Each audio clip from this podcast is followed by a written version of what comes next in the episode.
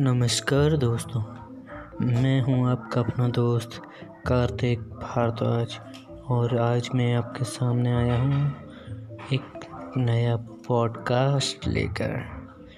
इस पॉडकास्ट में हम सुनेंगे कुछ अनसुलझी सुलझी कहानियाँ जो सीधे हमारे दिल से आपके दिल के लिए लिखी गई हैं।